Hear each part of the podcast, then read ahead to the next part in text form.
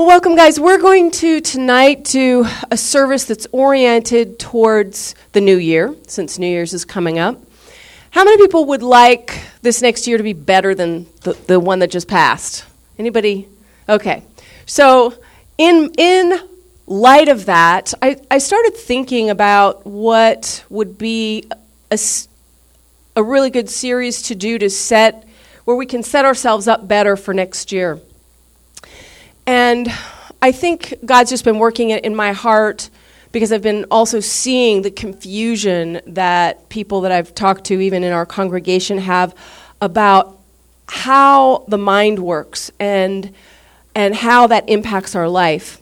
So for the next six weeks, starting tonight, uh, I'm going to be doing a series called Extreme Makeover Brain Edition. So... um, so I, I thought about originally, like, because I feel like a lot of the changes that have taken place in in my life, in many ways, have been almost like, I think about them as feeling like I like I got a new brain. Like there's been areas of my life where I feel like my brain is different, and it feels great. It's not like I got rid of who I was or my individuality or my identity. It just feels like I'm thinking in a way that's not dragging me down. Uh, there are, overall, there are four different areas that I want to be focusing on and that we'll be focusing on in the weeks to come. Um, if you can put those up, the the feelings and the thoughts. No, no, no, sorry, not that. It's the one that says feelings, thoughts, mind, heart. Okay, thank you. Okay, there's a lot of scripture. God speaks a lot about the mind, how it works, and some of these different areas. And in preparation, I've I've kind of, it's been great because I've actually, uh, you know, over this last period of time in preparation for the series, have read every scripture that uses these ver- words or some version of them. And it's exciting to see how much God speaks about this arena of life. I would say we really underestimate the power of the mind in how it affects our life. Um, I, I came from a school of thought in my faith journey that was all about positive Christianity, where the, the way that I was taught about how you deal with the mind is that you ignore bad feelings, bad thoughts, things like that. And so you ignore reality in it. You just, it was kind of the... the positive thinking school of Christianity. And of course, back in those days, I read all the sales books of motivational um, thinking, like Think and Grow Rich and those kinds of things. And so in that philosophy, which exists in churches, not just in, in sales organizations, the belief is that you just say good things to yourself and that'll change your life. You can look in the mirror and have positive affirmations. I'm beautiful and everybody loves me. You know, things like that, you know. That that's the key to a better life, is that you do the self-talk that's positive. Now, it's funny because I believed in that, and I do get to some degree, if you're going to, you know, if you're going to feed yourself something that's not true, feeding yourself something positive is better than feeding yourself something negative. But I'm going to I'm going to assert that just affirmations sometimes is, can be telling yourself lies, and you kind of know it at the time.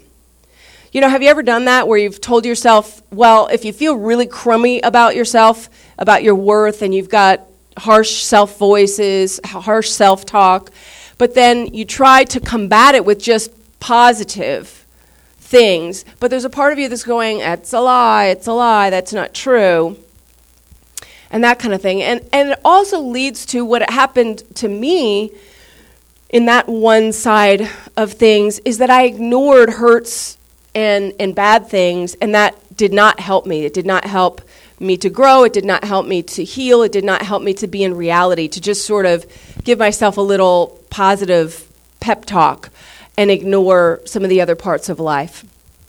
Now, on the other side of the fence from that, from the positive self-talk school of thought, is the the sense of you can't help how you feel.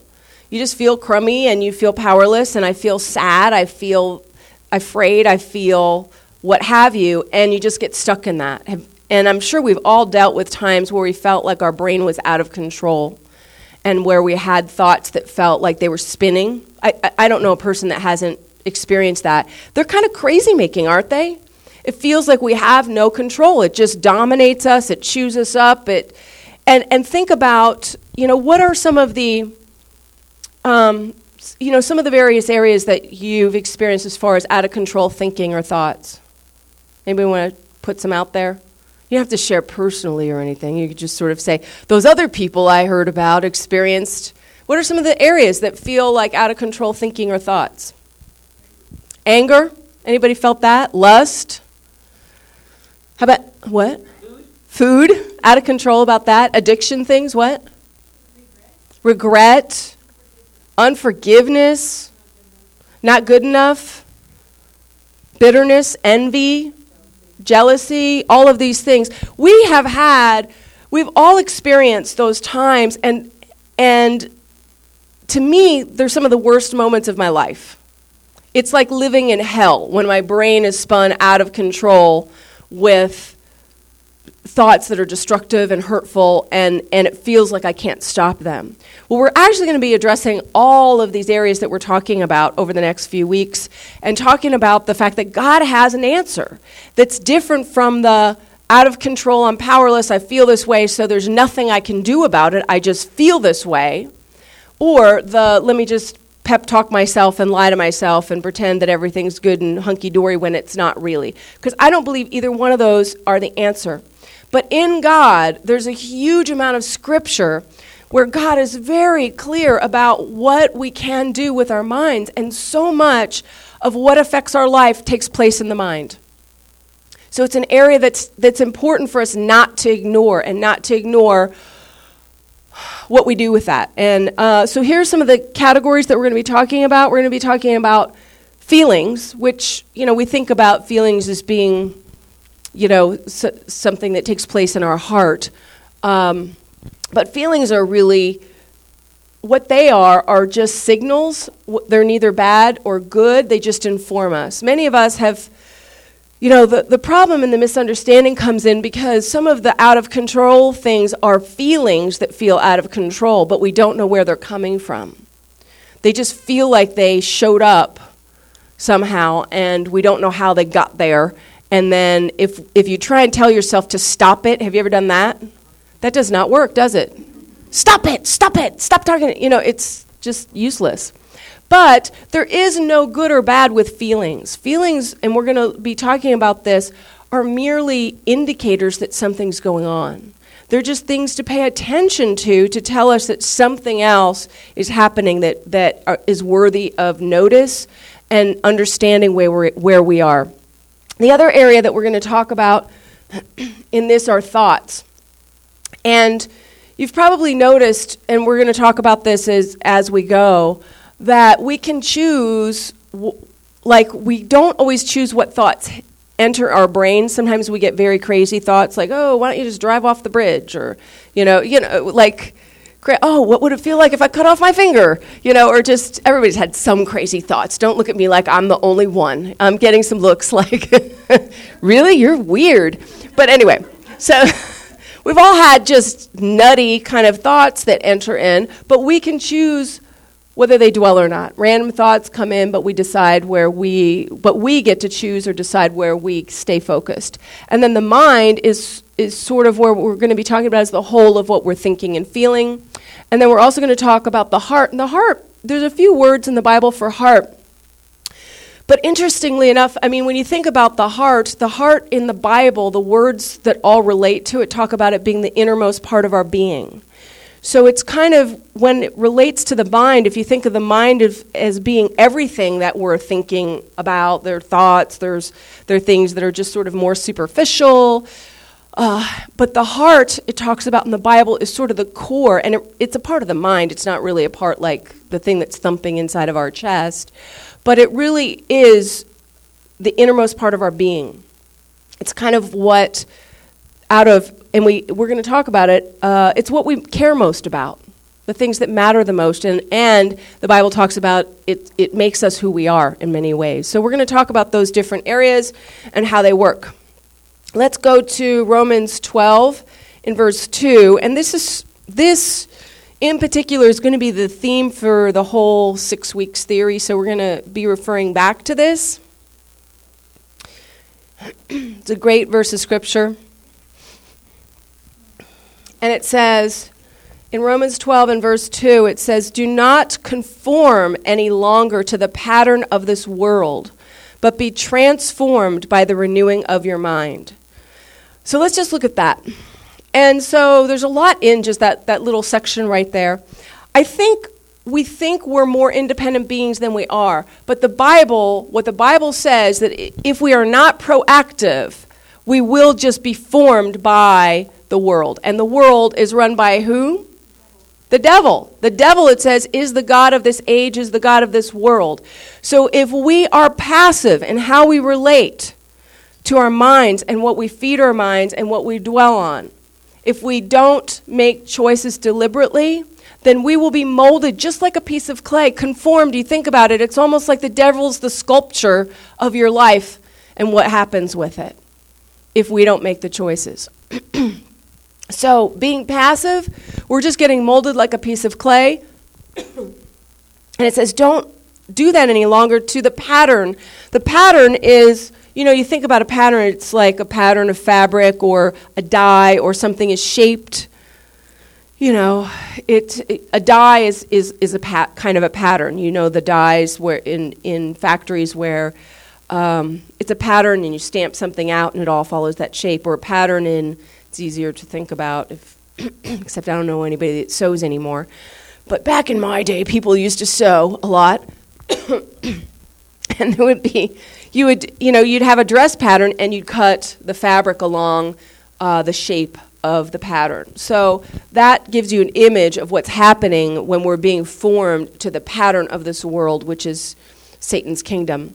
But, and the word "but" always indicates that it's a contrast to what has gone before. So if you don't want to be conformed, if that's not the desire of your heart, it says, The, uh, the in contrast, but to be transformed. And that word "transformed" is metamorphoo. You know, where we get, you've heard the word metamorphosis. And so the word metamorphosis, there's, it is such a great image. It comes from this Greek word metamorphoo, of transformed. You know, what do you think about when you think about metamorphosis? Butterfly. And so this is the pattern, is that it is possible to be transformed, which is, and talk about the transformation of a caterpillar to a butterfly is is stunning. It's shocking when you watch it happen. If you didn't know that that's how life works and God works, you wouldn't hardly believe it. That a butter- and you think about what a caterpillar starts off with, and it's, you know, you're they're not exactly the most attractive creatures. They're almost like little worms, you know. It's just sort of like, and, you know, into a butterfly, which which is interesting because I think most of us think of beauty.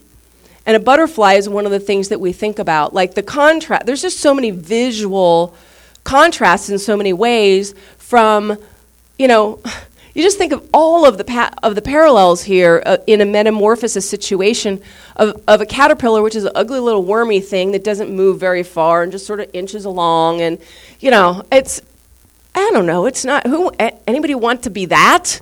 You know, that's not, you know, it's... I, I don't know. That's not, most people are not aspiring or consider themselves, go, I'd like to be like a caterpillar. It's just sort of like, but when you think about the butterfly, butterflies are usually just shockingly beautiful. They're just, the colors, the vibrancy, also the, the fact that you think of them as being light and flying, and just, there's just all of these images that we think about. Free, which is a great one. I love that too. We get a sense of that, of beauty and lightness and freedom and all of those things. But it represents the metamorphosis, radical transformation is possible. Radical transformation, metamorphosis transformation is possible, the Bible says, that instead of being conformed to the pattern of the world, it says, but to be transformed.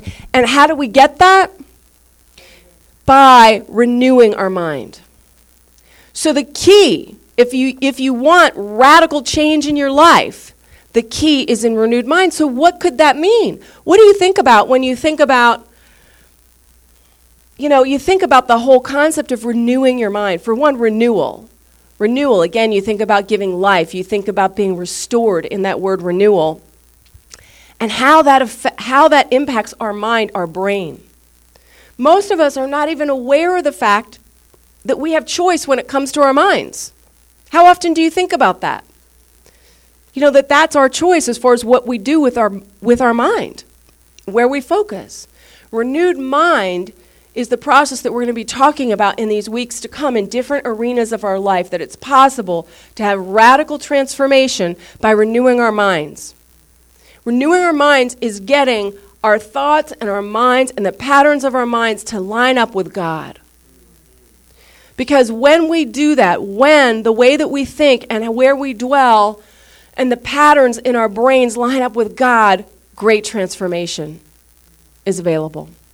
And I would say, you know, it's funny because we always think and talk about the devil, the devil being the god of this world and the father of lies, that somehow we think that lining things up with God means that we're all going to be like little drones or uniform or lose our individuality, and that somehow we think we're free in doing the world's thing.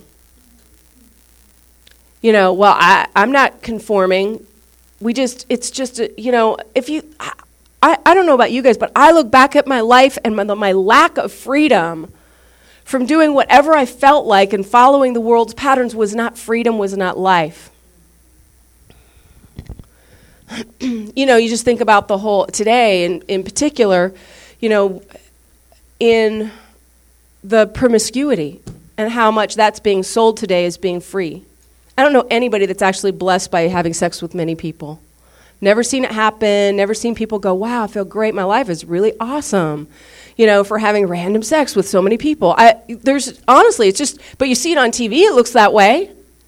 And and many of us that tried that route for a while thought that that was the key to great to having a great free life and expressing ourselves. But there's so many things in the world that are like that, where where we think we're not being conformed. We're thinking that we're being individuals, and it's completely the opposite. We're just being putty in Satan's hands, and he's getting to carve us out to be what he'd like us to be. Powerless people. Anyway, let's continue with that. So let's go to uh, Second Corinthians ten.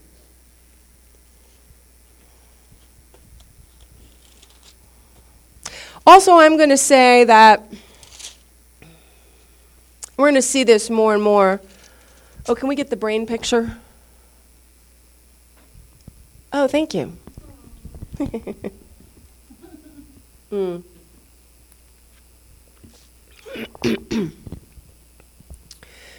That in the spiritual battle, and we'll see this too as we're looking at things, that, you know, we're in a spiritual battle with Satan being the god of this world.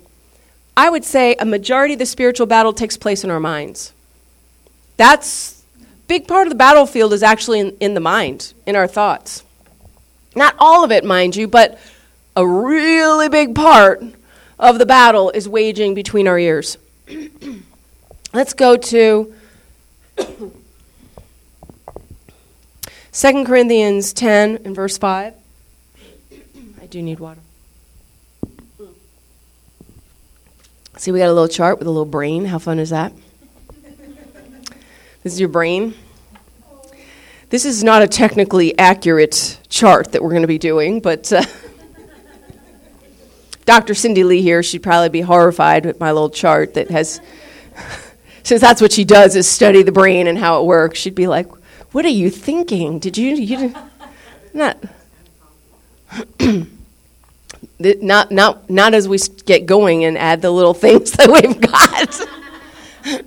Anyway, Second Corinthians ten and verse five. It says, oh wait, no, I'm in First Corinthians, sorry about that.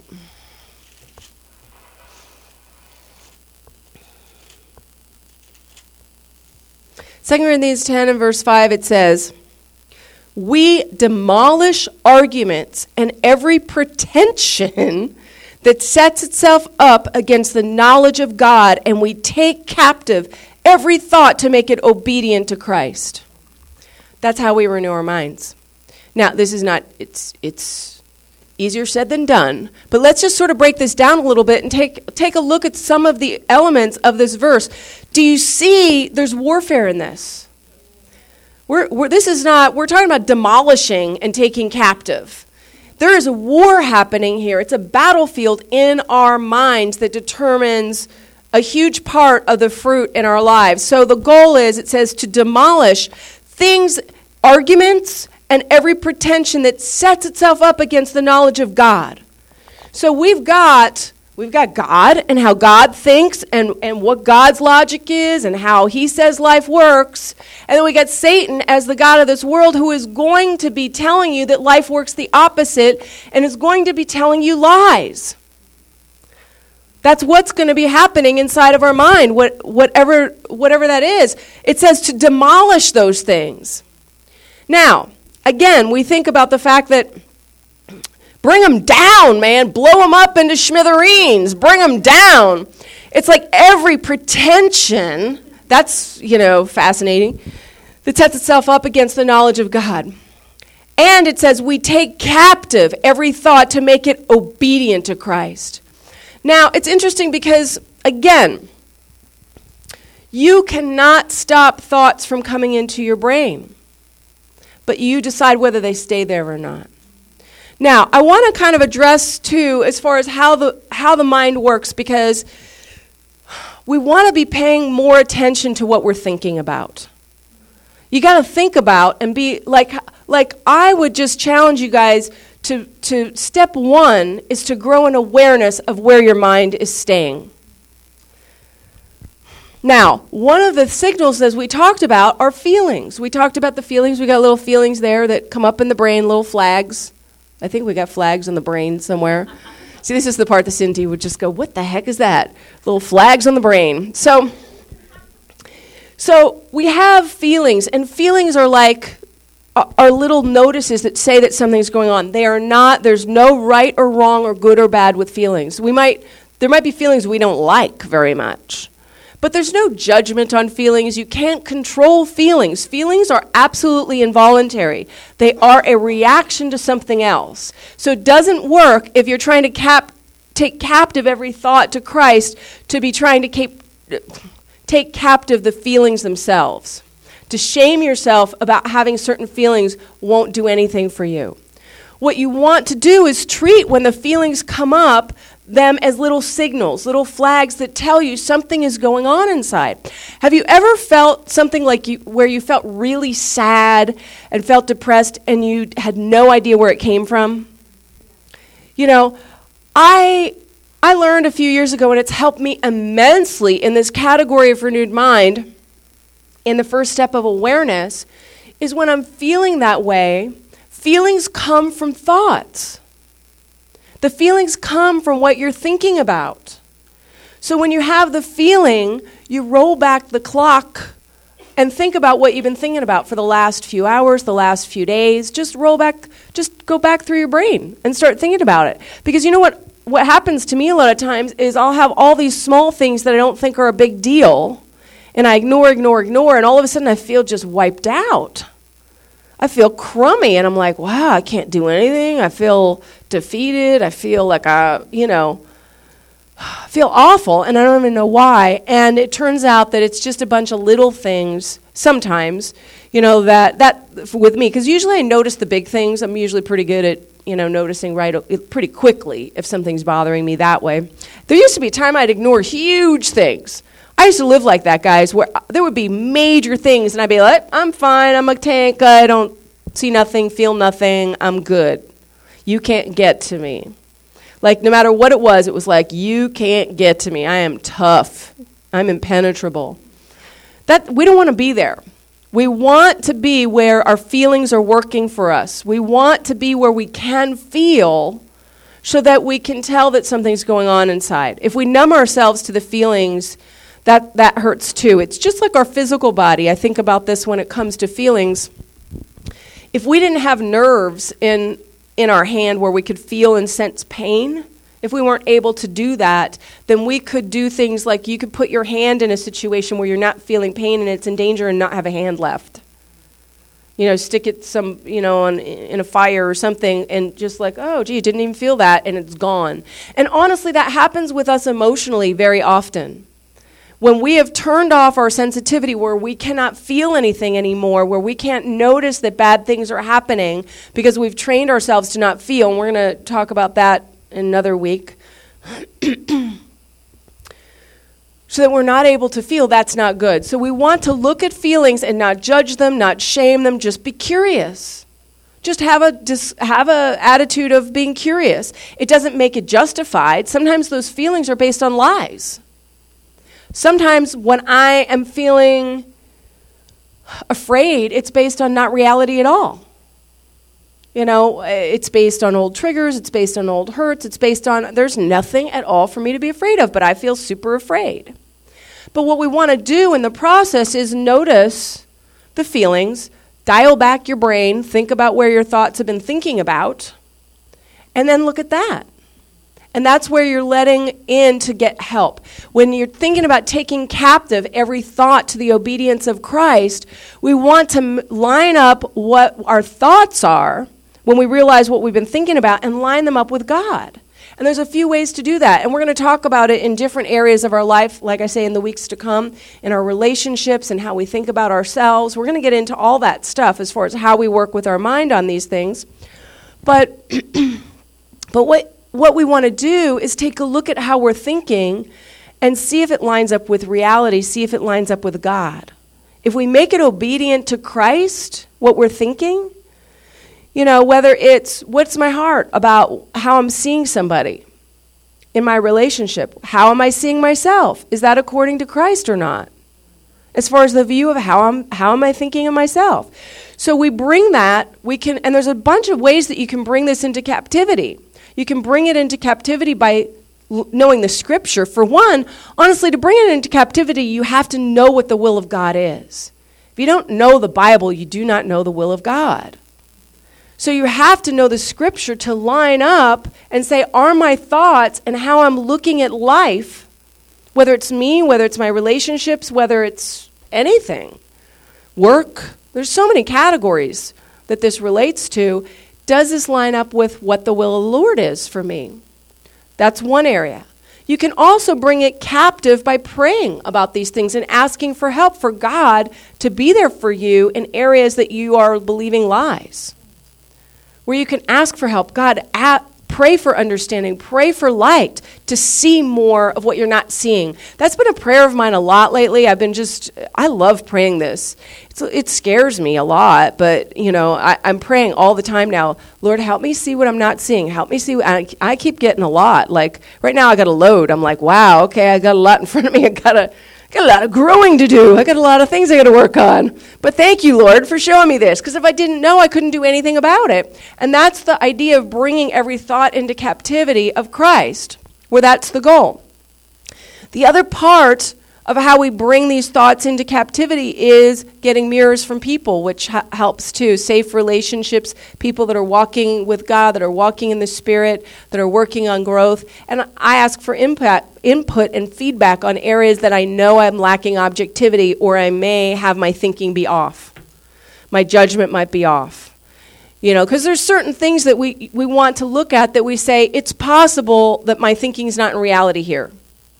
You want to just sort of go, why? Because we want to see things a certain way, because we've been hurt in the past, many things like that.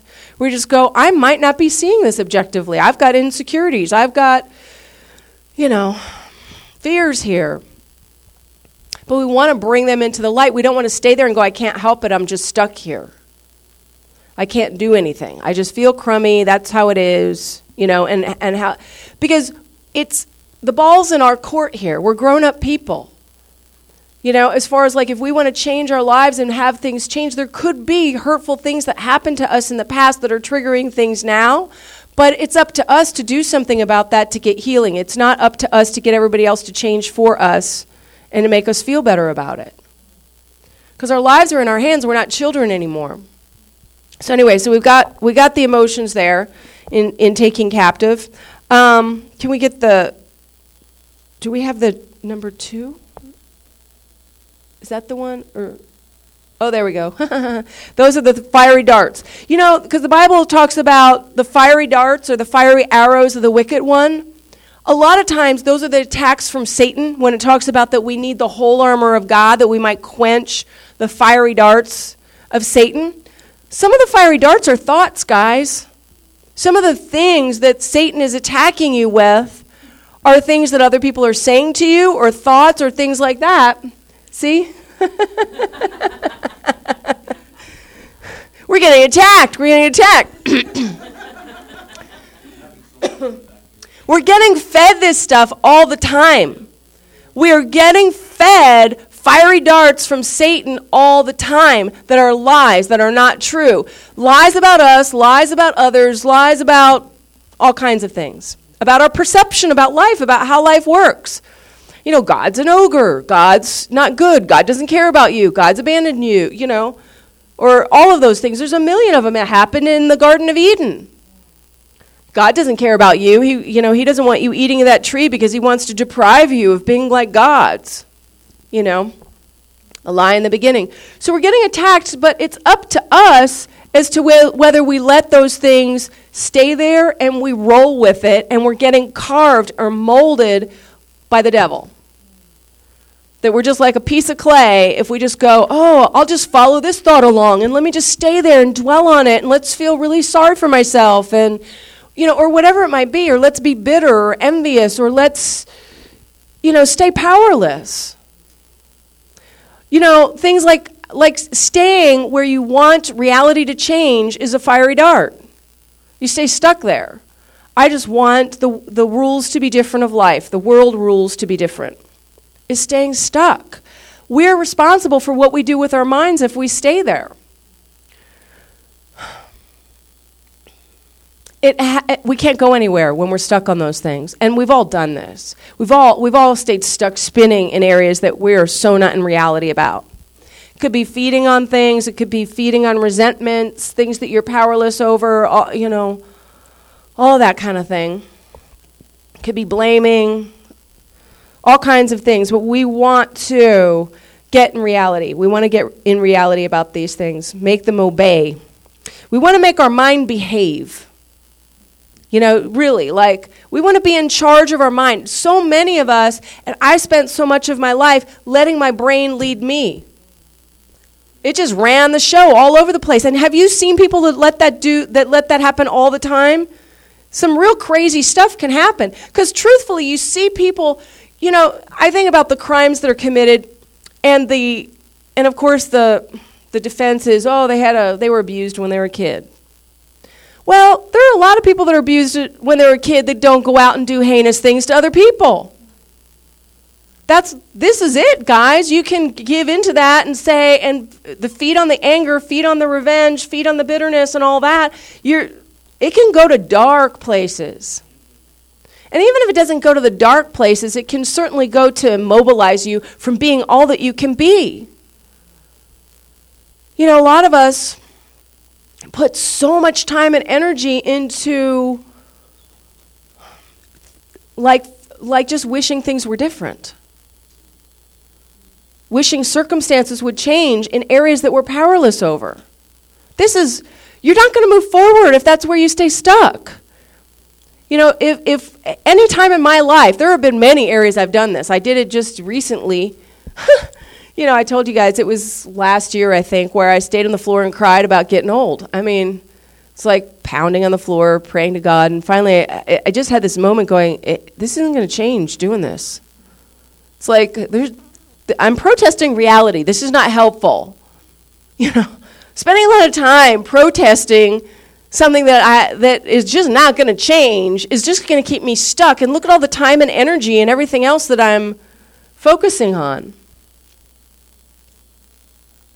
You know, a lot of things, too, I was thinking about, I think it's good to, to, when we think about being obedient to Christ, that I believe that that, that, that doesn't mean that we don't ever question things.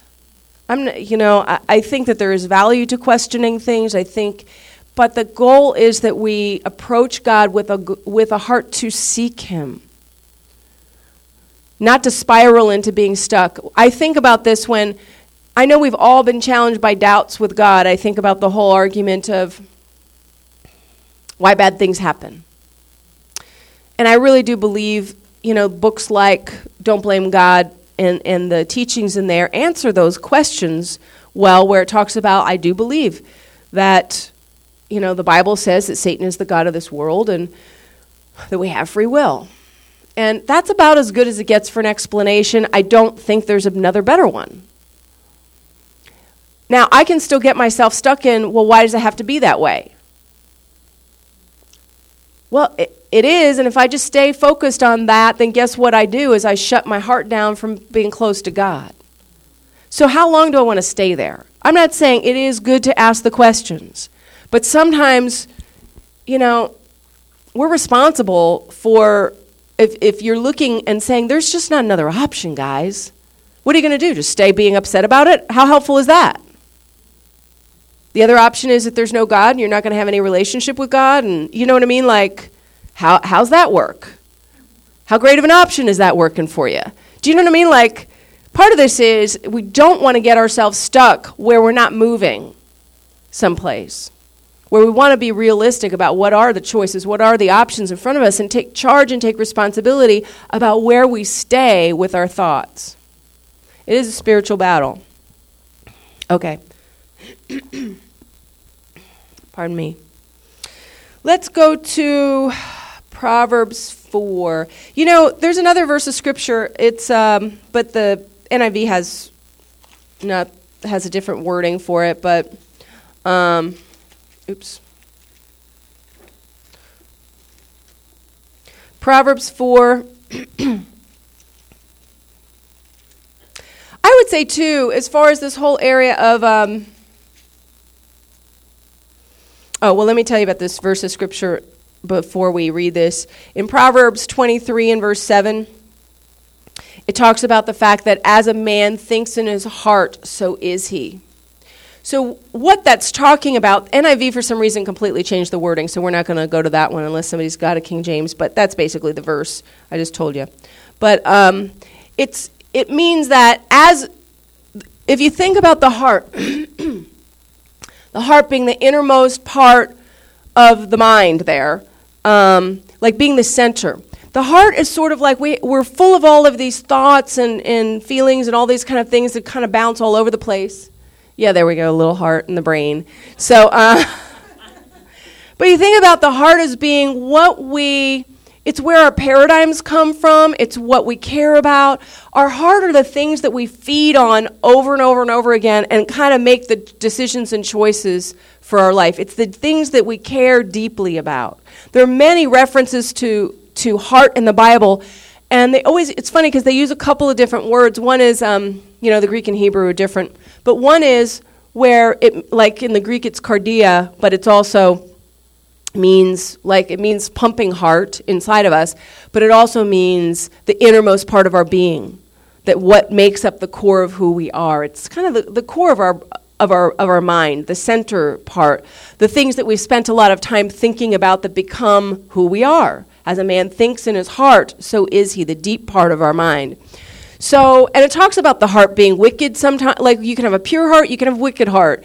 And part of that is how we train and discipline the thoughts that we dwell on become and make up our heart, becomes our beliefs. It becomes kind of how we how we guide our life in, in many ways.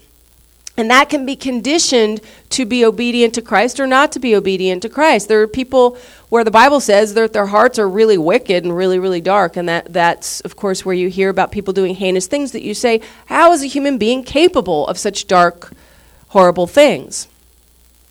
But part of this is, is that it takes discipline and it takes time to bring captive every thought to the obedience of Christ. It's something you've got to work at over a period of time.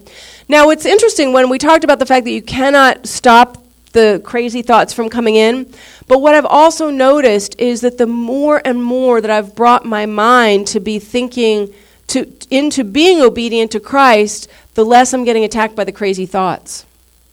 There were times when my head was like assaulted all the time by crazy thoughts, destructive thoughts, hateful thoughts, envious thoughts, you know, insecure, fearful thoughts, that my brain, that it was so much more so. But the more that we discipline our minds over and over again to renew our minds, the less that those crazy thoughts will hit you too, which is kind of cool. You know, because you, you experience, I've experienced a great deal of freedom in that, that I don't even, you know, it's just nice to not have that going on as much or as often.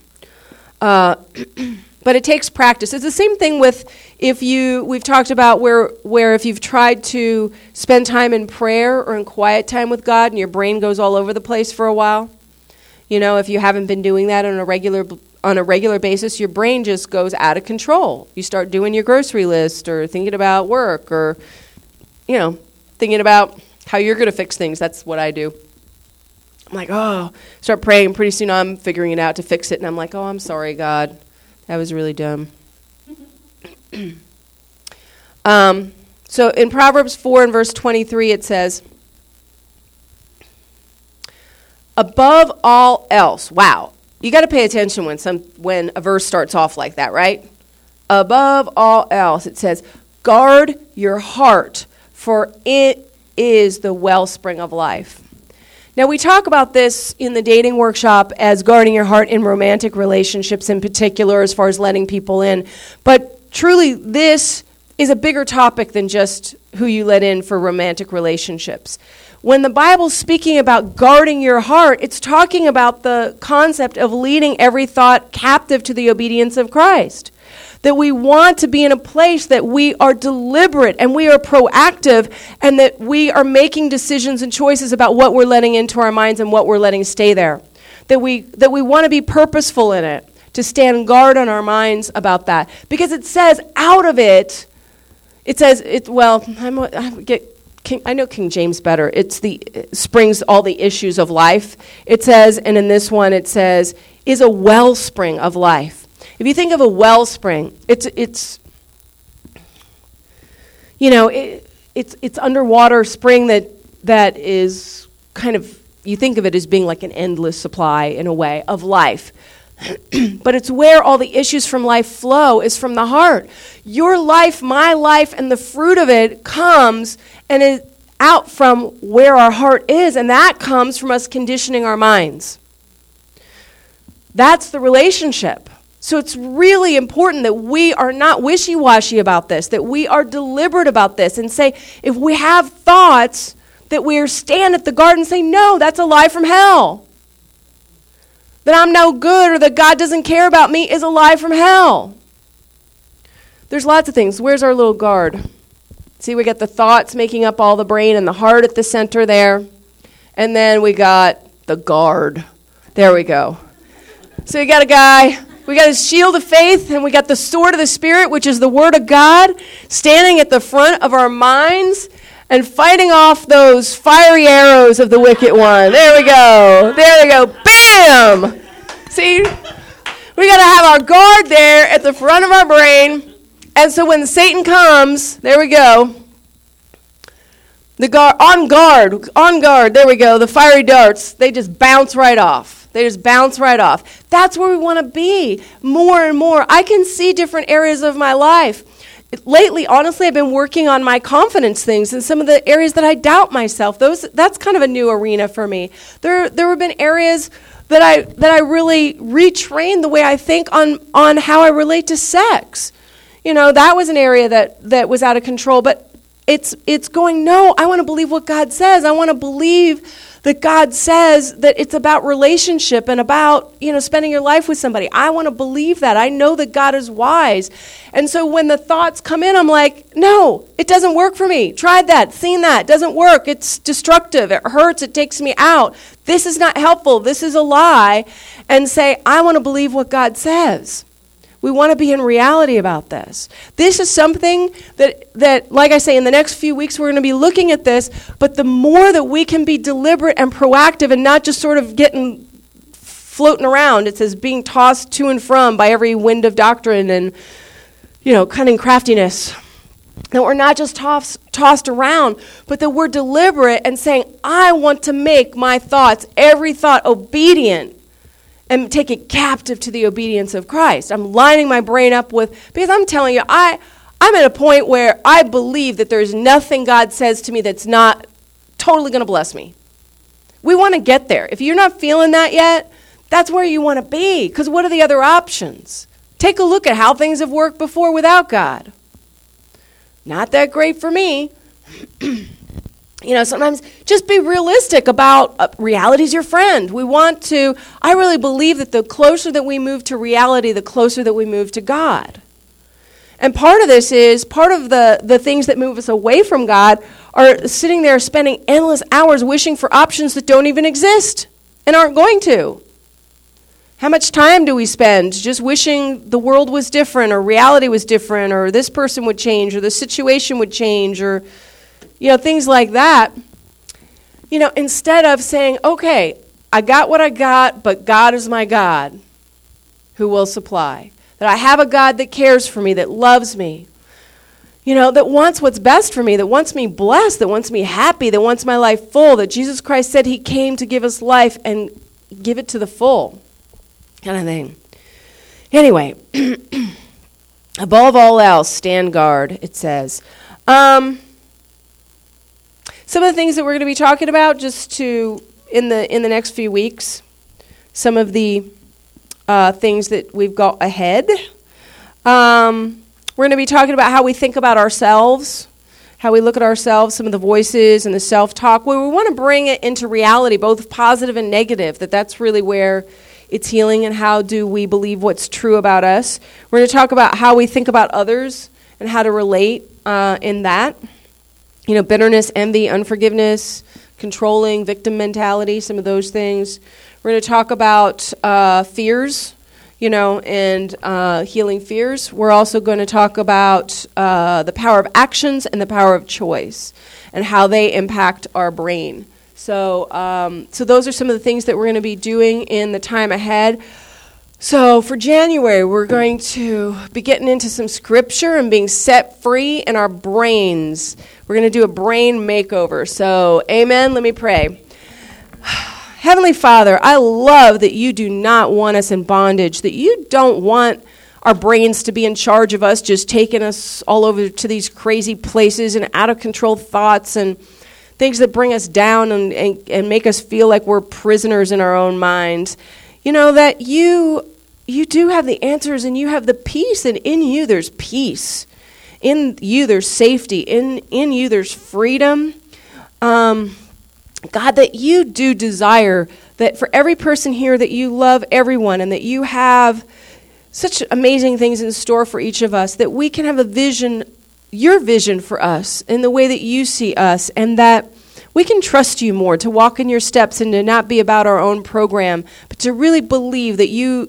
that you care, that you are fighting for us, that you want the best for us, that we can make our thoughts captive to you, Lord Jesus, that you are our Savior, you are our Lord, and that you are the head of the body, and that you are leading the way, and that in you there's light and no darkness at all, that we can move more and more to towards you who are light, Lord.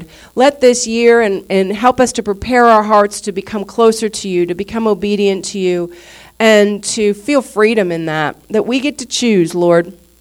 And in you there is freedom, and in, in you there is peace. Uh, thank you, Lord, for these things. In the name of Jesus Christ, amen.